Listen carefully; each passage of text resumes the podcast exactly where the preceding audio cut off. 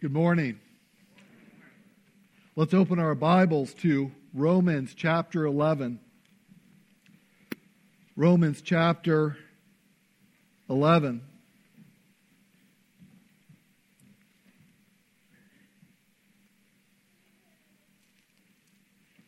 It's on page 890 in your Pew Bible. If you want to use that resource,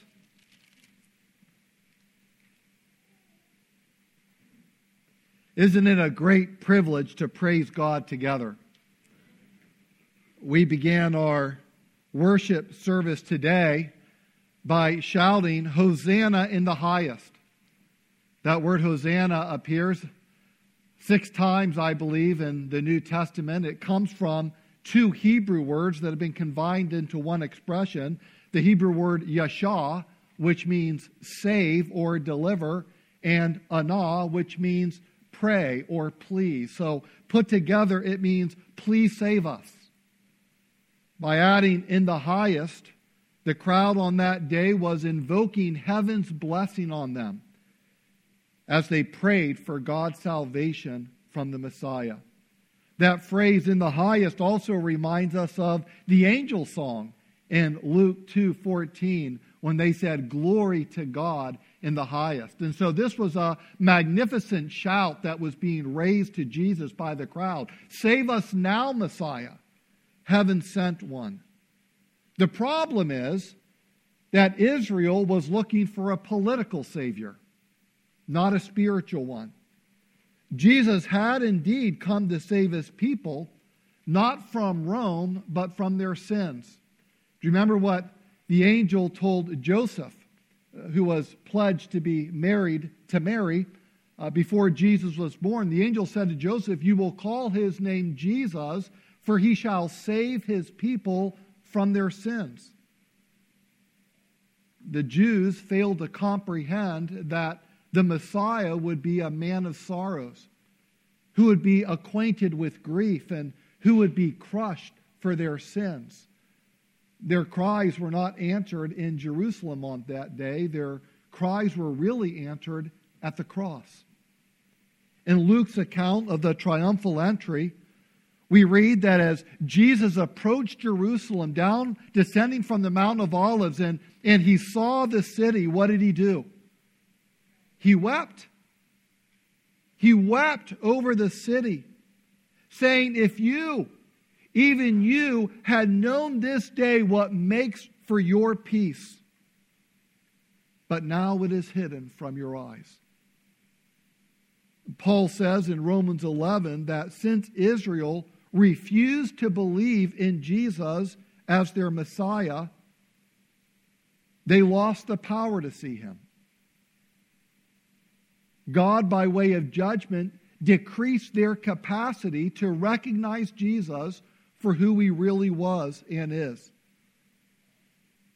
God's punishment for their unbelief, a punishment that fulfilled the prophecies of Isaiah and Moses, Paul refers to in Romans 11 8, saying, As it is written, God gave them a spirit of stupor, eyes that would not see, and ears that would not hear, down to this very day. Talking about even in Paul's day.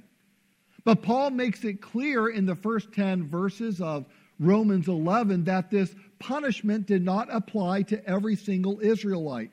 There's what there was and always has been a remnant chosen by God's grace. Uh, Paul, in uh, the first 10 verses of Romans 11, offers himself as proof, saying, I'm a Jew. I'm an Israelite from the tribe of Benjamin, named after Israel's first king, even. Saul of Tarsus. And yet God saved me.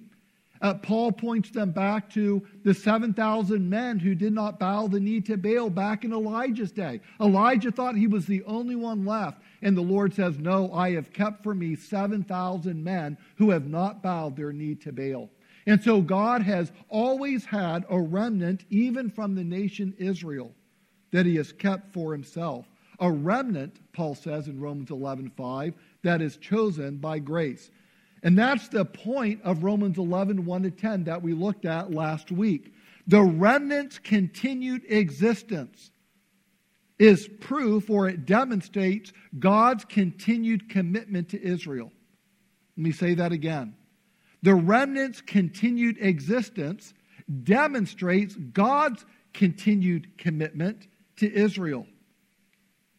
But better yet, as Paul goes on to show throughout the rest of Romans chapter 11, this remnant that presently exists is an indication of greater things to come, namely the salvation of all Israel. That's what we, what we want to look at today in Romans chapter 11. The rest of the chapter, we're going to cover a lot of ground today. Romans 11, verses 11 to 36. This is concluding a larger section in Romans, chapters 9 to 11, that, if you recall, began with a lament. Remember, Paul said, I have deep sorrow and unceasing anguish in my heart for my fellow Israelites. He says in chapter 10, My earnest prayer for them is that they would be saved. And now Paul is able to pray with confidence because he unfolds how God's plan of salvation will finally come about for Israel. One day, all Israel will be saved. And this will come about as a result of God's glorious plan. That's the title for today's message God's glorious plan. Romans 11, 11 to 36. Again, it's on page 5 or 890 in your Pew Bible. But rather than read this entire text at once, I want us to digest it in bite sized portions. And even then, they'll kind of be big bites. But we're going to digest them in bite sized portions so that hopefully we can appreciate how God will complete this marvelous, glorious plan of salvation. First, let's look at the providential strategy. God's providential strategy in verses 11 to 16 of Romans 11. Paul says, So I ask, did they stumble in order that they might fall? By no means. Rather, through their trespass, salvation has come to the Gentiles so as to make Israel jealous. Now, if their trespass means riches for the world, and if their failure means riches for the Gentiles, how much more will their full inclusion mean? Now, I'm speaking to you Gentiles. Inasmuch then as I am an apostle to the Gentiles, I magnify my ministry in order somehow to make my fellow Jews jealous and thus save some of them. For if their rejection means the reconciliation of the world, what will their acceptance mean but life from the dead? If the dough offered as firstfruits is holy, so is the whole lump. And if the root is holy, so are the branches. So, Paul in this section is laying out his fourth and final argument of a thesis that he stated near the beginning of Romans chapter 9, verse 6. Do you remember what that thesis is? It kind of launches this whole section. Paul's thesis of Romans 9 to 11 is God's word has not failed. That's important for us to know. It's important for Paul to prove because if God doesn't keep his word to Israel, how do we know that God will keep his promises to us? And so that's Paul's statement. That is his thesis for chapters 9 to 11. God's word has not failed. So far, we have completed three of the four arguments that Paul gives to support that thesis. Remember what the, uh, argument number one was. This was throughout the remainder of chapter 9, really up to verse 29 of chapter 9. Paul says, first of all, God never promised to save every single Israelite.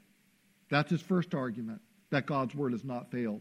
The second argument, presented in chapter 9, verse 30, throughout the rest of chapter 10, is that Israel is responsible for her own unbelief. And then the third argument that Paul presents in the first 10 verses of chapter 11 is that God's promises are still being fulfilled in a remnant of Israel. Jews who have actually believed the gospel and embraced Jesus as their Messiah. And now Paul comes to his fourth and final argument to support his thesis God's word has not failed, and that is this God will one day save all Israel. God will yet save all Israel. And he begins this fourth argument with a question Did Israel stumble so that they might fall? The indication being, did they stumble in such a way that they might fall beyond recovery? And Paul answers his own question saying, Absolutely not. He says there is a providential strategy that is at work here. Because Israel rejected Jesus, salvation has come to the Gentiles. And the world has been enriched as a result of the gospel going to the Gentiles. This was true even in the first century. You might recall when, when Paul began his letter to the Galatians, or uh, yeah, to uh, the Colossians, Paul reported this. He said, This same good news that came to you is going out all over the world. It is bearing fruit everywhere by changing lives, just as it changed your lives from the day you first heard and understood the truth about God's wonderful grace. You see what was happening already in the first century? Because the Jews rejected Christ, uh, Paul had been preaching to the Jews, and what did he say? Because you reject this message of salvation, I am going to the Gentiles. And Paul became an apostle to the Gentiles, and the Gentiles rejoiced that God had made salvation available to them. And so the gospel started spreading across all the Roman Empire, so much so that Paul can say, midway through the first century, just decades after Jesus died and rose again, the gospel has gone out to the whole world. Nations everywhere are being blessed by the salvation that God brings on account of his wonderful grace. So the Jews rejected Christ. The gospel goes to the Gentiles. Now they're enjoying the blessings of salvation all over the world, and the world is being enriched by the gospel as a result. But this will lead to the final phase of God's great plan. Something that is yet future, but is certain to happen. Israel will become jealous of what the Gentiles have and will want this salvation for themselves. And here's Paul's thought, and this is what he says. He says, If the world was enriched through the salvation of the Gentiles, how much more will the world be enriched once Israel comes home? Once Israel comes home to Christ. Once Israel finally believes and embraces Jesus as her Messiah. In this section, Paul says, I'm talking to you Gentiles. You might think, well, well, he ought to be telling Israel this. He says, no, there's, there's a message in here for you Gentiles. He says, and I'm speaking as one who is an apostle to the Gentiles. Paul says, in my ministry, as an apostle to the Gentiles, I am maximizing my ministry so as to make my fellow Jews jealous in order that I might save some of them. Now, I find Paul's statement in verse 14 remarkable, if not shocking, because he says something that most of us would never say. Did you catch what it was? He says something very similar in 1 Corinthians chapter 9, where he says, I become all things to all men that I might by all means save some of them. If one of us were to make a statement like that, I can almost guarantee you that we would be corrected by the other Christian we were talking to. Hey, hey, hey, hey, wait a second. You don't save anybody, only God does. Well, of course, that's the case, and Paul understood that. But Paul also understood that God had committed to him the saving message of God's grace. In others of his epistles, Paul says, We have the privilege, listen, of being co workers with God for the salvation of people. And so Paul says, yes, of course God is the one that saves, but God uses everyday, ordinary people like us who have believed in Jesus to get the message out. And yes, in a very real sense, when we deliver the message of salvation, we save people, we rescue them by God's power. That's what Paul is saying. As we proclaim the gospel, people will be saved by God's power. And we, being Jesus' ambassadors, can, in a very real sense, saying, we're saving people. It's God saving people through us as we faithfully share the good news of Jesus Christ. Paul says, I'm maximizing my ministry. I'm telling Gentiles like crazy about Christ because I want them to experience the blessings of salvation, not only for their sakes, but so my fellow Jews will see that and they'll want that salvation for themselves. Isn't that amazing? Imagine what would happen if we maximized our ministry. If we magnified our manner of life as believers in the Lord Jesus Christ. We ought to be so alive in Christ, so full of love and gratitude to God, so strong in our love for one another. Jesus said in John 13, By this all men will know that you are my disciples if you have love for one another. As I have loved you, so you ought also to love one another. We ought to be so full of Christ, so full of love, so full of the joy of the Spirit, love and peace and those other qualities that people ought to look in our life and say, you know, I have all this stuff, the things of this world.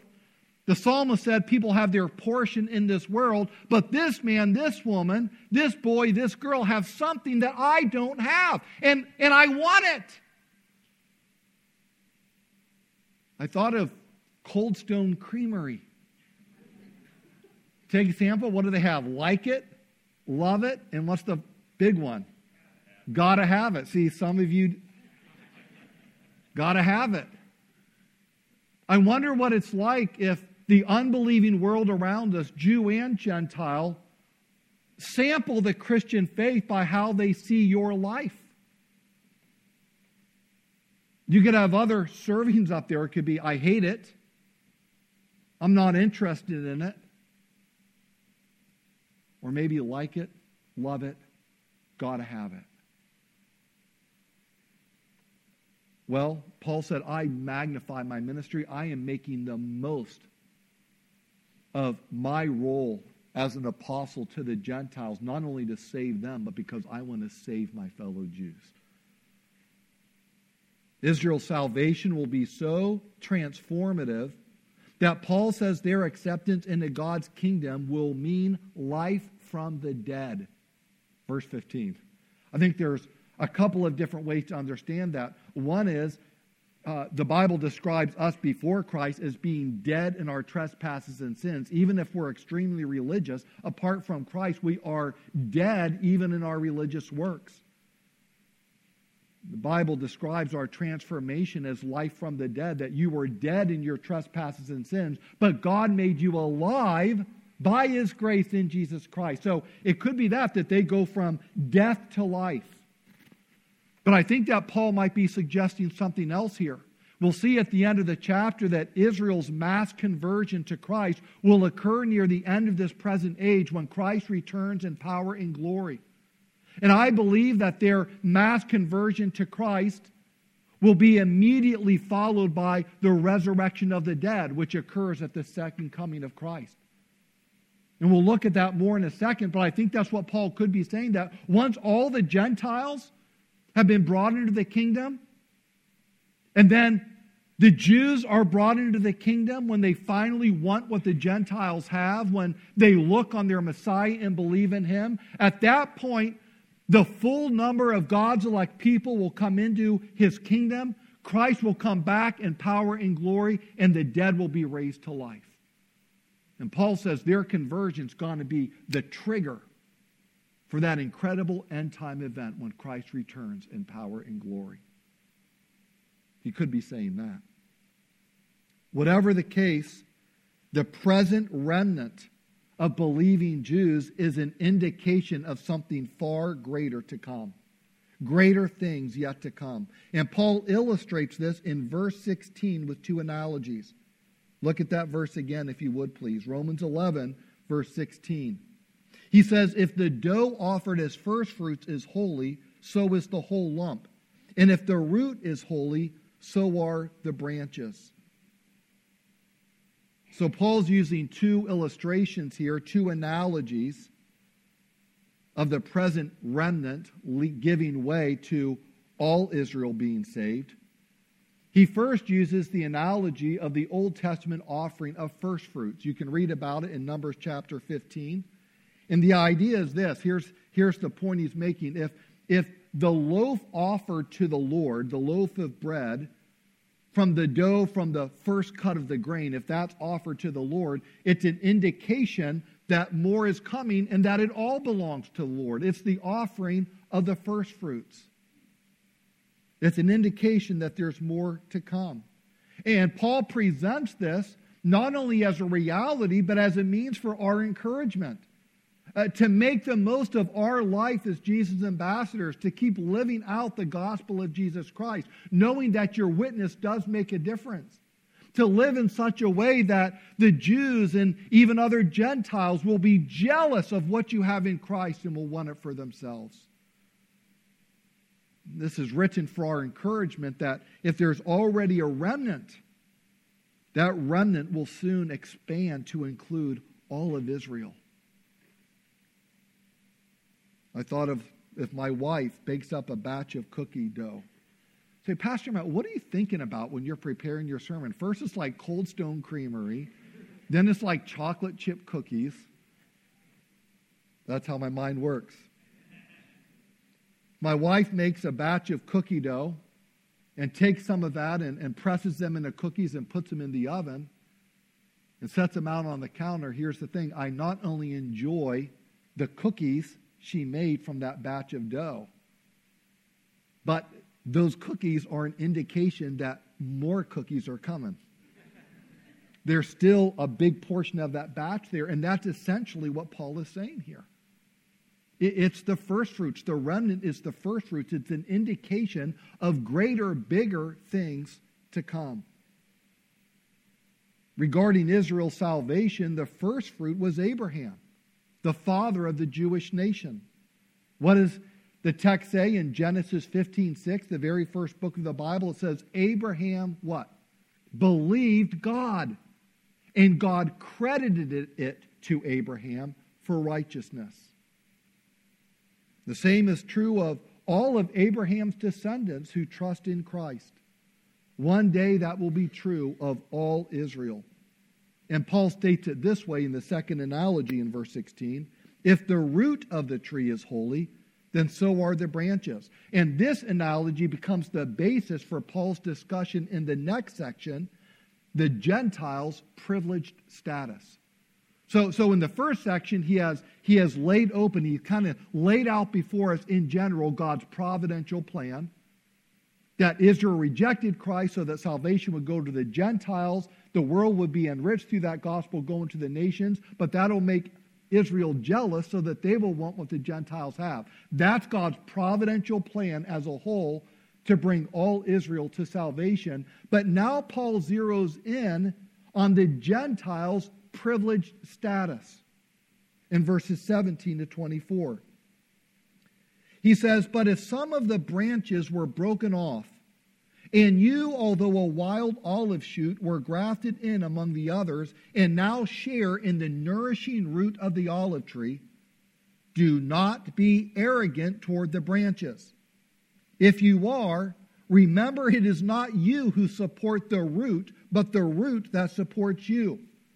Then you will say, But the branches were broken off so that I might be grafted in. That is true. They were broken off because of their unbelief. But you stand fast through faith. So do not become proud, but fear. For if God did not spare the natural branches, neither will he spare you. Note then the kindness and the severity of God severity toward those who have fallen, but God's kindness to you, provided that you continue in his kindness, otherwise you too will be cut off. And even they, if they do not continue in their unbelief, will be grafted in, for God has the power to graft them in again. For if you were cut off from or for if you were cut from what is by nature a wild olive tree and grafted contrary to nature into a cultivated olive tree, how much more will these, the natural branches, be grafted back into their own olive tree? A lot said there. Books have been written on this, but we'll cover in short order. In these verses, Paul compares the people of God to an olive tree that has both natural and wild branches. This was a very useful metaphor for Paul to use because olive trees were and still are a major agricultural crop in Palestine and really several other regions along the Mediterranean, including parts of Italy, which, of course, where this church was situated. One of the most fertile spots in Italy is Puglia, on the southeast tip of Italy, which is the heel of the boot. That gives you an idea of that geography. Millions of trees are scattered throughout this region, about 50 to 60 million olive trees. They were originally planted by the Romans before the birth of Christ because they saw the economic potential of olive production. And they sought to plant trees throughout all the lands in their domain. Olive trees can live for hundreds of years. Here's a picture of ancient olive trees in the Garden of Gethsemane on the Mount of Olives, where Jesus prayed on the eve of his crucifixion. Olive trees can live for centuries, but here's the thing as they age, they become less productive. So, to restore the olive tree's productivity, the fruitless branches are broken off, and fresh olive shoots from another tree are grafted in. And this restores the productivity and health of the olive tree. And Paul is using this as an analogy for God's redemptive plan. The unbelieving, unfaithful Jews were broken off from the tree of blessing, and Gentiles were grafted in through faith in Christ as a result of God's grace, the gospel going to them. Now, shortly after his triumphal entry, which Robin Haley read about earlier, just days before his crucifixion, Jesus said to the Jews, quoting from Psalm 118, Have you never read in the scriptures, the stone that the builders rejected has become the cornerstone? This is the Lord's doing, and it is marvelous in our eyes. Then Jesus said, Therefore I tell you, the kingdom of God will be taken from you and given to a people producing its fruits. This was right after his triumphal entry. God's plan of redemption included breaking off the fruitless branches of unbelieving Israel and grafting into the tree of blessing, the blessing of salvation, believing Gentiles. And Paul talks about this in his letter to the Galatians, saying, So also Abraham believed God, and it was credited to him for righteousness. We just looked at that verse, Genesis 15 6. Then he says, Understand then that those who have faith are children of Abraham. Scripture foresaw that God would just, justify the Gentiles by faith and announced the gospel in advance to Abraham. All nations will be blessed through you. So those who rely on faith are blessed along with Abraham, the man of faith. The point is that the blessings of salvation for both Jewish and Gentile believers come from the root of God's covenant promises and power. This should promote humility and gratitude on the part of everyone, especially us Gentiles. It should not produce pride and prejudice. And yet, some Gentiles in Paul's day, just like some in our day, thought of themselves as being superior to the Jews. How could you not believe in Jesus as your Messiah? And they started to look upon themselves as if they had more sense, more knowledge, more perception. Some of them, as I even noted last week, like Martin Luther, the reformer, began to develop a disdain for the Jews, a sort of theological prejudice that then led to racial prejudice. But Paul reminds the Gentiles the only reason you're part of the tree at all is because of God's grace. The only reason that you are part of the tree is because you trust in Jesus, the Savior. And Paul says, Be careful. After giving them a word of encouragement, he gives them a word of warning. Just as the Jews were broken off because of their unbelief, God will do the same to you unless you continue to trust wholly in Him. In a couple of weeks, Brad Wade, one of our elders, is going to be preaching on a message that is titled something like, Are You Sure You're Saved? or Are You Really Saved? And there are some warnings that are going to be presented there against what could be called demon faith. James talks about this. The devil and his demons are very orthodox in their theology. Uh, they believe that there is one God who is uh, coexisting and co eternal, uh, co majestic in Father, Son, Holy Spirit, three persons, one essence. He believes that Jesus, the Son of God, who came to die on the cross for the sins of the world. The devil himself is very orthodox in his theology, but he doesn't love God. He rebels against God. He does not do the will of God. And so it's important for us who believe in Jesus to make sure that we really do trust in Him, that we recognize salvation is an act of God's grace toward us. Because if we develop an air of superiority over other Christians or other those whose eyes have not yet been opened to the gospel,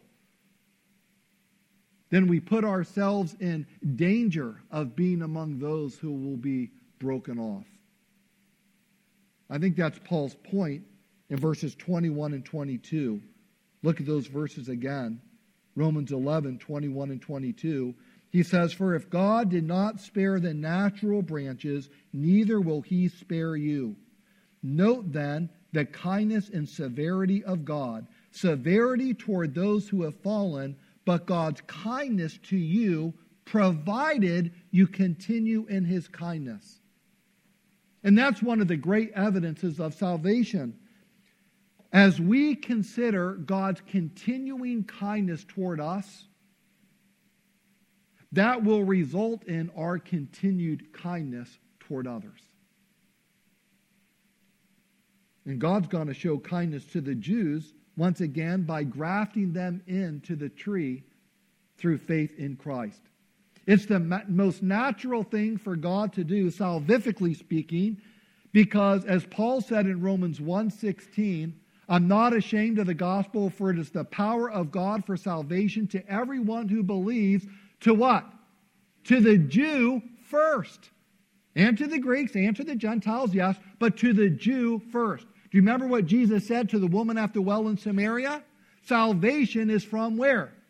From the Jews. Salvation is from the Jews. What did he mean by that? Well, he's saying the unfolding revelation of God's saving plan came through the prophetic scriptures through Israel. And they culminate in the coming of the Messiah himself, who is a Jew. So, yes, in a very real sense, salvation is from the Jews. And we read about this promised salvation in verses 25 to 32. So we've looked at God's providential strategy. We've considered the Gentiles' privileged status and the attitude that ought to produce. And now we look at God's promised salvation to Israel, verses 25 to 32. Lest you be wise in your own sight, I do not want you to be unaware of this mystery, brothers a partial hardening has come upon Israel until the fullness of the Gentiles has come in. And in this way, all Israel will be saved. As it is written, the deliverer will come from Zion, He will banish ungodliness from Jacob, and this will be my covenant with them when I take away their sins. As regards to the gospel, they are enemies for your sake. But as regards election, they are beloved for the sake of their forefathers. For the gifts and the calling of God are irrevocable. For just as you were at one time disobedient to God, but have now received mercy because of their disobedience, so they too have now been disobedient, in order that by the mercy shown to you, they also may now receive mercy. For God has consigned all to disobedience that he might have mercy on all. How amazing God is. Here in this section, Paul reveals a mystery.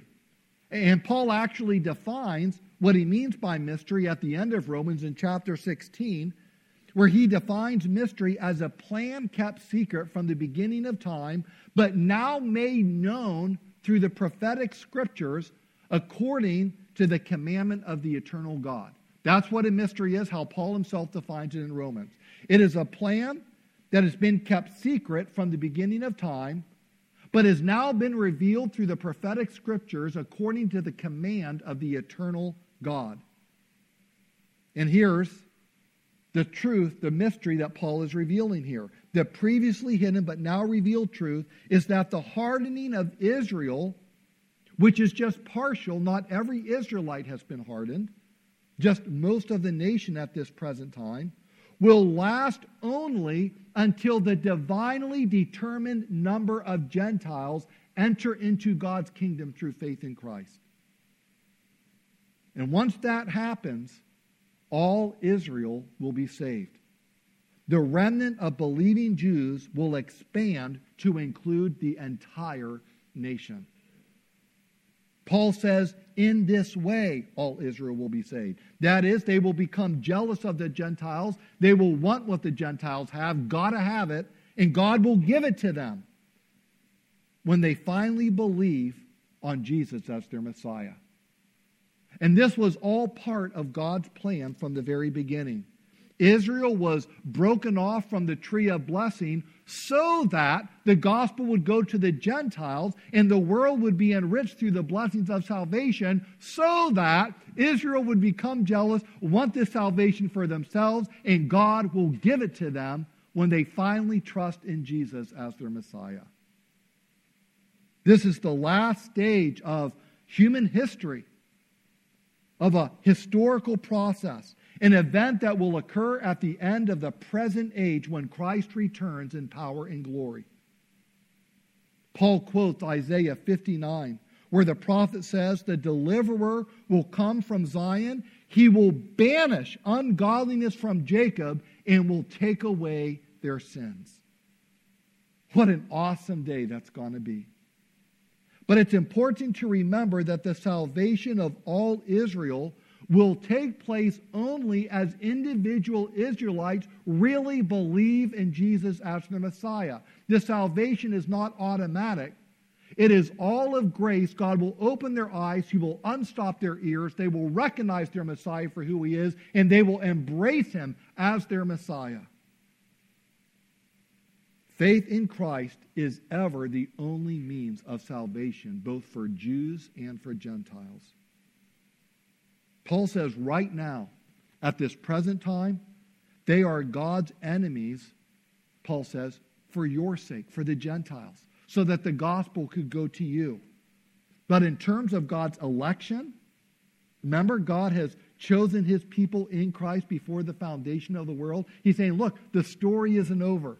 Right now, as regards to the gospel, yes, they are enemies of God for your sake, so you could be saved, so that you could hear the gospel, so that you could believe on Christ. But in terms of their election, the remnant that God has kept for himself is an indication of better things to come. One day, all Israel will be saved. As one commentator put it, Israel cannot be written off permanently as God's enemies because they are still God's elect and beloved people. So, the truth for this morning is Praise God for his marvelous plan to save all Israel. Praise God for his marvelous plan to save all Israel. That's where our study of God's plan of redemption should always lead us to praise God. And this is the note on which Romans 11 ends. In fact, really, this entire section, Romans 9 to 11, ends. We've so far seen Paul's providential strategy, or God's providential strategy, Paul has presented. We've seen the Gentiles' privileged status. Now we've read about Israel's promised salvation. And now we come to Paul's praise filled summary in verses 33 to 36. Paul's theology turns to doxology. Listen to this. Oh, the depth of the riches and wisdom and knowledge of God. How unsearchable are his judgments and how inscrutable his ways. For who has known the mind of the Lord, or who has been his counselor, or who has given a gift to him that he might be repaid? For from him and through him and to him are all things. To him be glory forever. Amen. As Paul considers God's glorious plan of salvation, he's compelled to praise God because of his infinite wisdom and his extravagant grace. In verse 33, Paul says, The riches of God's wisdom and knowledge are so deep, uh, we can't even begin to plumb the depths.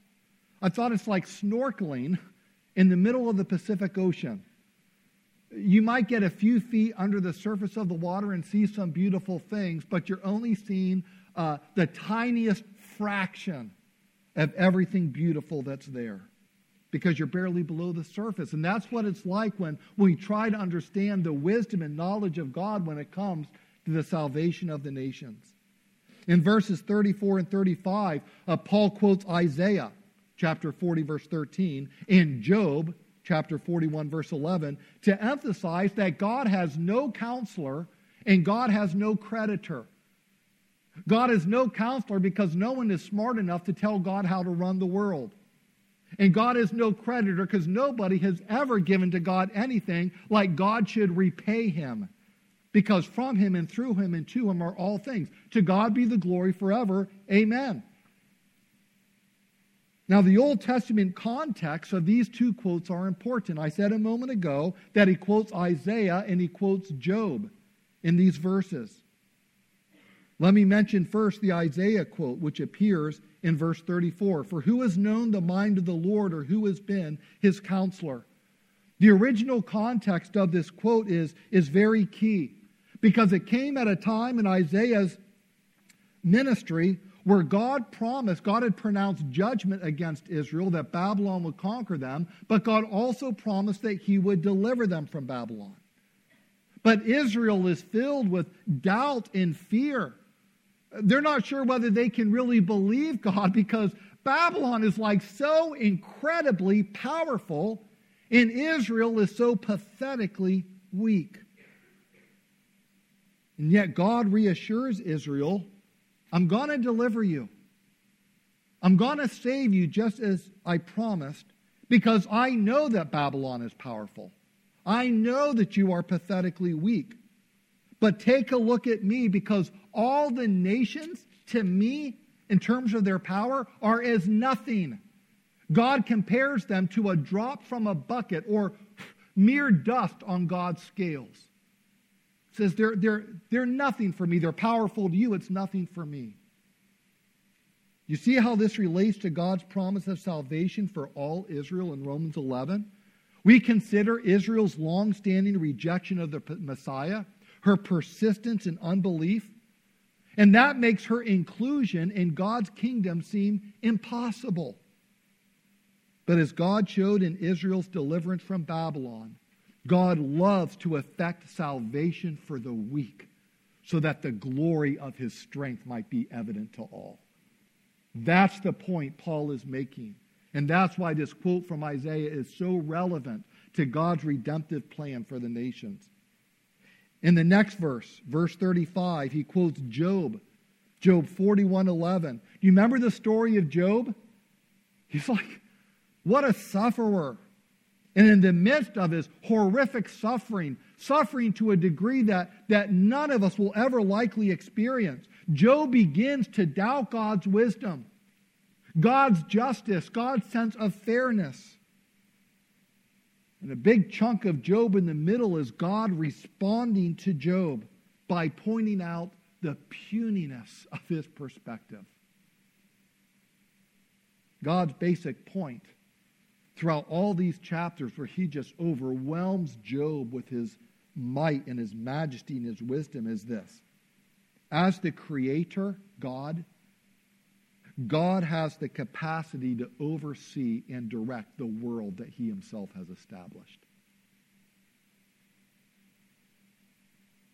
Just as Job doubted God's wisdom and justice, so Christians too look at the world around us and we're inclined to question God and his wisdom and his way of doing things in our day.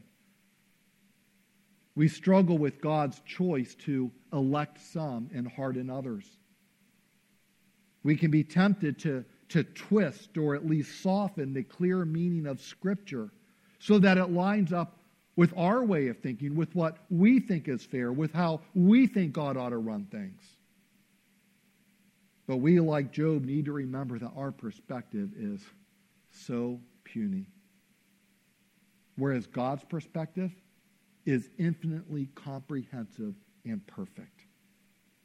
As Tom Schreiner put it, quote, God is debtor to no one's wisdom, strength, or goodness, and he accomplishes his purposes by his own initiative. End quote. How so? Why is it that no one functions as God's counselor or creditor?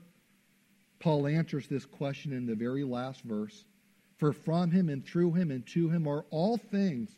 To him be glory forever. Amen. Paul is saying here that God is the source of all things, God is the means by which all things are accomplished, and God is the goal of all things. Therefore, God gets all the glory. And he punctuates this statement with a firm amen, which means so be it.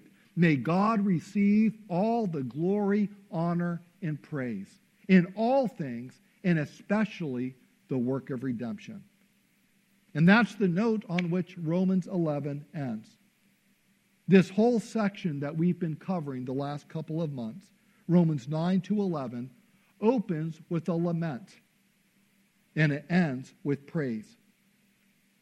We see a remarkable balance between God's sovereignty and humanity's responsibility. In fact, this whole section, Romans 9 to 11, seems to have a chiastic structure to it. With the different sections balancing out one another and, and drawing the eye and the ear to the central section in chapter 10, which focuses pinpoint on verse 9. If you confess with your mouth that Jesus is Lord and believe in your heart that God raised him from the dead, you will be saved. Friends, that is God's promise to you.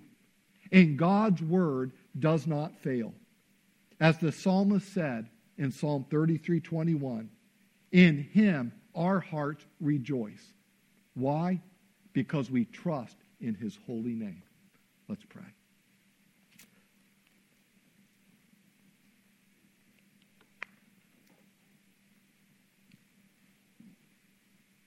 Father God, as we have now finished our study of Romans 9 to 11. We feel, or at least I feel, that we have barely scratched the surface in terms of the um, awesome immensity of your plan of redemption for Jews and Gentiles. God, how can we do anything else but, like Paul, praise you for your wisdom, your grace, your majesty, glory, and your might? I pray, Lord, that our life would be a song of praise to you and that we would live in such a way that others would see our love for you and for one another. They would see our good works. They would see the gospel and the difference it has made in our lives, and that they would want that for themselves. Lord Jesus, you yourself said to your disciples, Let your light shine before others in such a way that they may see your good works and glorify your Father who is in heaven. And so, Spirit of the living God, we pray that you would fill us, that you would fuel us with love for you, that others may come to know you. the one true God, and Jesus Christ, whom you have sent. It's in his precious name we pray. Amen.